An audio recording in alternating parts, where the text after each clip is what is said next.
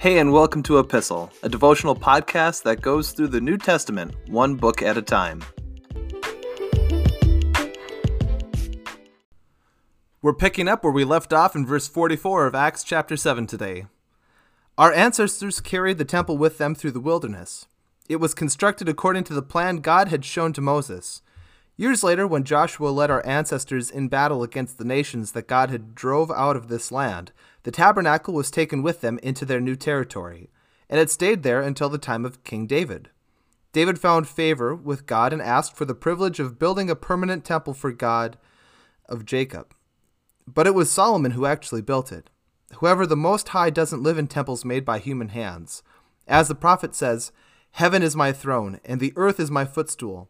Could you build me a temple as good as that? asked the Lord. Could you build me such a resting place? Didn't my hands make both heaven and earth? You stubborn people, you are heathen at heart and deaf to the truth. Must you forever resist the Holy Spirit? That's what your ancestors did, and so do you. Name one prophet your ancestors didn't persecute. They even killed the ones who predicted the coming of the righteous one, the Messiah, whom you betrayed and murdered. You deliberately disobeyed God's law, even though you received it from the hand of angels. You'll remember that there are two charges that have been brought against Stephen as he presents his case to the Sanhedrin. You have to go all the way back to the end of chapter 6, but the two charges that are brought against him is the disregard for the law of Moses. This is a charge that he has just recently uh, dispelled and disproven and defended himself against. But the second charge is speaking against the temple. And, and here in today's passage, he is uh, clarifying his view on the temple itself. And it's kind of a big deal as you consider that the temple is the uh, worship center uh, uh, in the focal point for the Israelites and the Jewish religion as they uh, continue to practice and worship God. This is the place. This is kind of a big deal that this is a charge brought against Stephen. And here, as I said, he is defending himself against this. Stephen points out that the temple didn't always exist. You'll recall here from these verses that there was a point where the Israelites built this tabernacle. And if you take a look online and uh, were to do a quick search on your favorite search engine, you'll see that the tabernacle is actually kind of a, a fancy enclosed tent that the Israelites carried around. It was a portable space for worship. And uh, as they carried it around, they, they carried it into the promised land. And it wasn't until King David, one of the greatest leaders in uh, Israel's history, who desired to build a house of worship uh, that was permanent, one that was not uh, made out of fabric or uh, any such uh, flimsy material.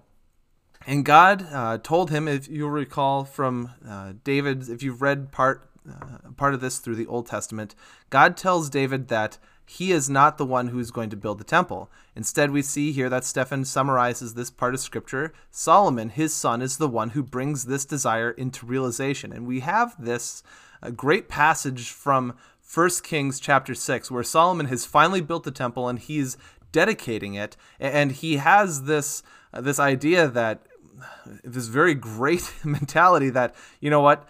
God is the one who created all of this. And what uh, what is this temple but just a, a, little little speck in the grand scope of things? Now to people looking at this from the out this is one of the wonders of the ancient world.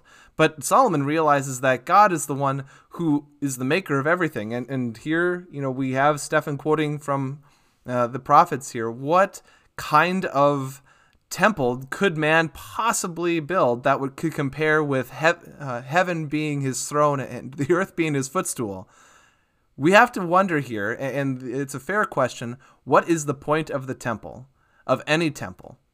It's a place of worship of some sort of god or deity, as you consider, you know, the Greeks and the Romans, and even here the Israelites. What is the point of the temple? Well, it's a house of prayer.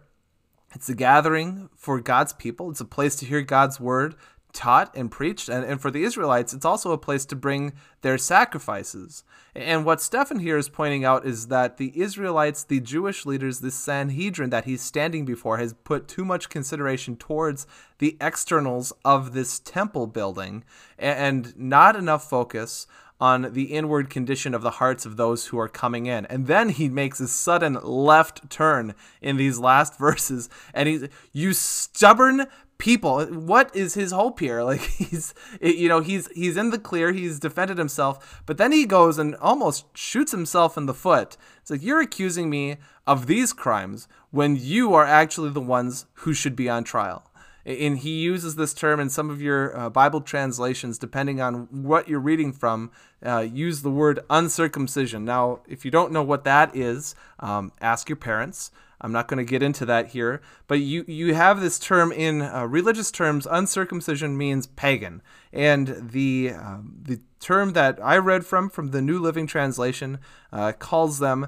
Let's see here. You are heathen at heart and deaf to the truth. It goes out right ahead and says that they are heathens, they are pagans. Not only are you guilty of the crimes that I've been accused of, but you're keeping up with the tradition that your fathers carried out, where they did not uh, stop persecuting the ones that God has sent. God's servants had always been persecuted, if not put to death, by their fathers, and they're keeping right in tradition of it. And they went so far as to not only kill God's servant, but God's Messiah.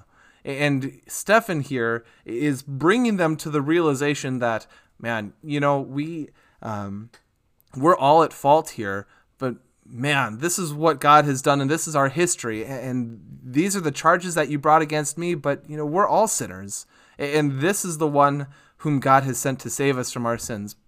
And we'll see here in, in the next episode the reaction that the Sanhedrin uh, responds with, and you can probably guess, and you probably read a little bit ahead if you're following along in your Bibles.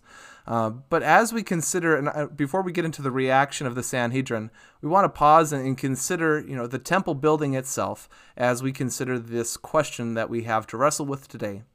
And as you consider the purpose of the temple, the building itself now, the temple of the Israelites, what today is the purpose of our church buildings that we gather together in worship in.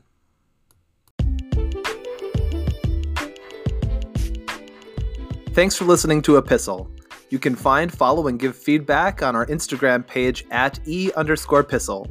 You can find all of the episodes for this podcast wherever you get your podcasts, and please feel free to share them with a friend. Thanks again for listening, and we'll see you in the next episode.